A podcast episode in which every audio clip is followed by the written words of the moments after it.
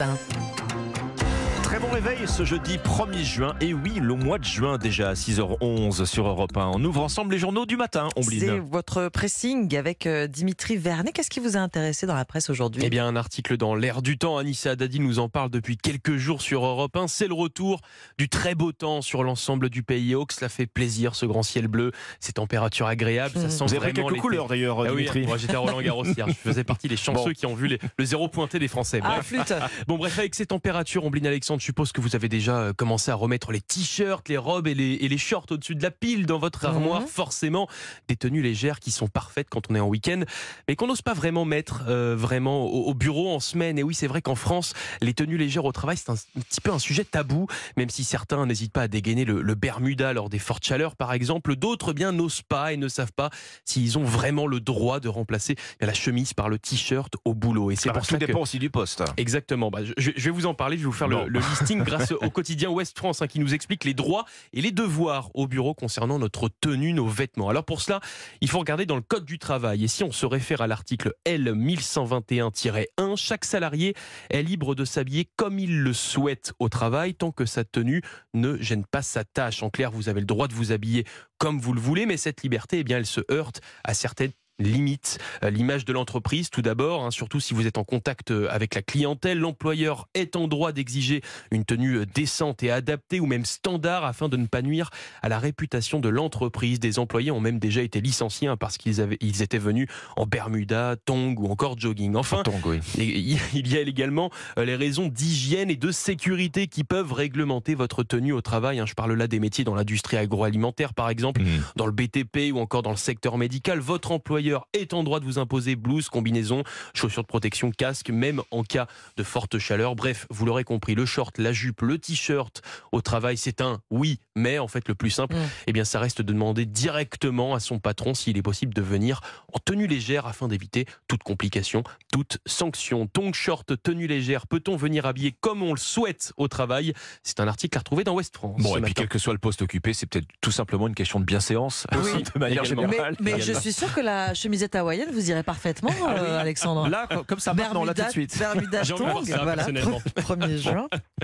Ce sera dans l'air du temps. Écoutez, les tongs attendront un petit peu votre sélection ce matin, Ombline. À quoi pourrait bien ressembler l'école de demain? Et si elle se déroulait, tiens, puisqu'il fait beau, au eh grand air L'idée était particulièrement séduisante après le confinement, hein, distanciation naturelle, mhm. possibilité de faire tomber le masque. Alors, la classe dehors, toujours d'actualité, même si la pratique est loin d'être démocratisée.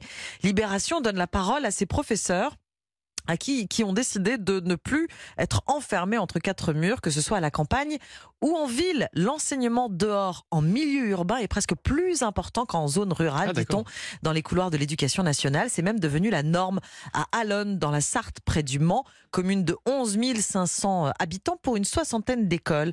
Les bienfaits sont multiples, les enfants sont en mouvement et ils peuvent à nouveau tisser des liens avec la nature. Problème, pas facile de trouver la nature en plein Paris. Ça n'empêche pas une professeure de lettres et histoire dans un lycée professionnel d'aller enseigner dans un jardin. L'ambiance de classe est bien meilleure, dit-elle. Elle explique que dans une cour ou un jardin, les jeunes peuvent se lever. Hein, toujours cette euh, idée de rester en mouvement. Ils apprennent en marchant comme les philosophes de l'Antiquité. oui, c'est vrai, oui. Effectivement. Donc pas la peine de disposer d'une forêt à proximité de l'établissement. On peut imaginer faire classe dans un square, observer les façades des immeubles, l'organisation des rues, aborder des notions de géométrie. L'Académie de Paris ouvre un poste à la rentrée pour accompagner les professeurs des écoles emballés par l'enseignement en plein air. Classe dehors, les cours fleurissent dans les villes c'est-à-dire dans Libération ce matin. Alors classe dehors, c'est plus sympa dans la moitié nord aujourd'hui, si j'ai compris ce que nous a dit, tout à l'heure. On évite les giboulées. Dans le sud, c'est plus compliqué. Pour une fois, c'est dans ce sens-là. Bon. Effectivement. Alexandre, c'est à vous, on vous écoute. Bon, alors vous avez remarqué que cette semaine, euh, on entend que l'inflation a fortement ralenti, que ça y est, on a passé le pic, que le pire est derrière nous. Alors déjà, pour remettre les choses en place, euh, l'inflation qui ralentit, euh, ça veut dire que les prix continuent d'augmenter. Simplement, ils augmentent moins vite. Et ça ne veut surtout pas dire que les Français en ont fini avec les fins de mois difficiles. Voyez donc cette étude qu'on vous dévoile ce matin sur Europe 1 et qu'on retrouve aussi dans le Parisien. Pour près d'un Français sur trois, la fin de mois difficile, elle commence le 10 du mois. À cette date, pour quasiment un tiers des Français, donc, il reste moins de 100 euros sur le compte en banque pour tenir jusqu'au mois suivant. Cette étude IFOP, c'est tout aussi frappant, hein. elle divise la France en deux. Je vous donne cet autre chiffre, écoutez bien. Près de la moitié des Français, 48%, mhm. disent vivre avec moins de 200 euros à partir du 10 du mois. La moitié des Français. Ça veut dire pour la moitié de la France, 200 euros maximum pour finir le mois, une fois toutes les charges fixes payées, loyer, crédit pour la voiture, assurance et mhm. factures. C'est à peine suffisant pour payer les courses pour les semaines suivantes. Voilà le témoignage de Déborah, rencontrée par le Parisien euh, à Saint-Quentin dans l'Aisne. Témoignage aussi d'Hervé.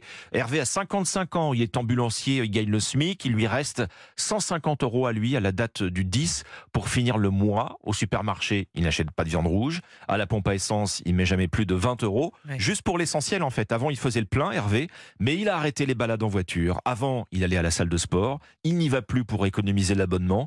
Et quand les fins de mois sont vraiment trop difficiles, eh bien, il lui arrive d'aller à l'épicerie solidaire. Témoignage enfin d'Ophélie, 39 ans. Avec son mari, Ophélie ne verra pas la plage cet été. Ils y ont renoncé. Tous les deux, ils sont trop justes. Malgré leur petite entreprise de, couverture, eh bien, ils tombent à 500 euros de découvert minimum dès le 10 du mois.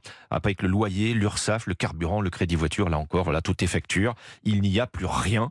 On retrouve les résultats de cette étude IFOP euh, sur les Français et l'inflation dans le journal de 6h30 tout à l'heure sur Europe 1. Merci Alexandre, merci Dimitri.